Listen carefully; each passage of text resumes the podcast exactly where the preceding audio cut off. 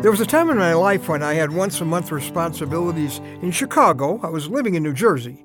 Well, that gave me an opportunity to see what the weather was going to be in New Jersey when I got back. Of course, the weather in our country usually moves from west to east, so usually in New Jersey, we got Chicago's yesterday. Well, that was our today. Now, one particular warm and sunny day, I left Chicago like it was a, a 10 on the scale of beautiful days. When I got home, it was sort of a cool, rainy day, and it had been that way for about three days straight. Just kind of everything gray. Well, I got home and the family, I, well, I guess their biorhythms were all kind of acting like it had been three rainy days. they said, well, it's just been raining and cool. Well, I was a bearer of good news. I said, don't be discouraged. I've seen tomorrow's weather. well, I'm Ron Hutchcraft, and I want to have a word with you today about tomorrow's weather. Now, our word for today from the Word of God is found in Psalm 30. It's verse 6 Weeping may remain for a night, but rejoicing comes in the morning. And with a sigh here, David talks about tears and weeping and long nights of grief. He's seen the grief of the moment, but he's also seen tomorrow's weather. And he says, rejoicing is coming. Now, for a Christian, the forecast is always joy in the morning. You see, it, it isn't the absence of hurt that makes life in Christ unique because we have as much hurt as everyone else. It's the presence of hope. You may know very personally that being in Christ is no guarantee against grief and pain. I know that.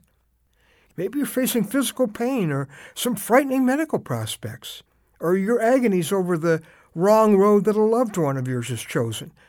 For some deeply personal reason right now, there are tears, maybe almost unbearable struggle at times, and God cares about those tears. In fact, Psalm 56 8 says, He gathers up your tears in a bottle.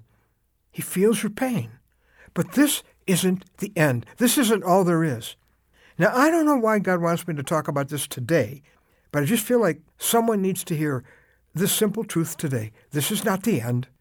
There will be joy in the morning. It won't rain forever. I don't know what form that joy is going to take. God may send a person that He's prepared to fill the hole in your life that you're grieving over now. Or maybe He'll use your tragedy in such a glorious way that you'll be amazed at the lives He's going to touch.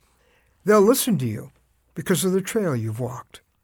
Or maybe he'll remind you of the heavenly reunion. It's going to last so much longer than, than this separation.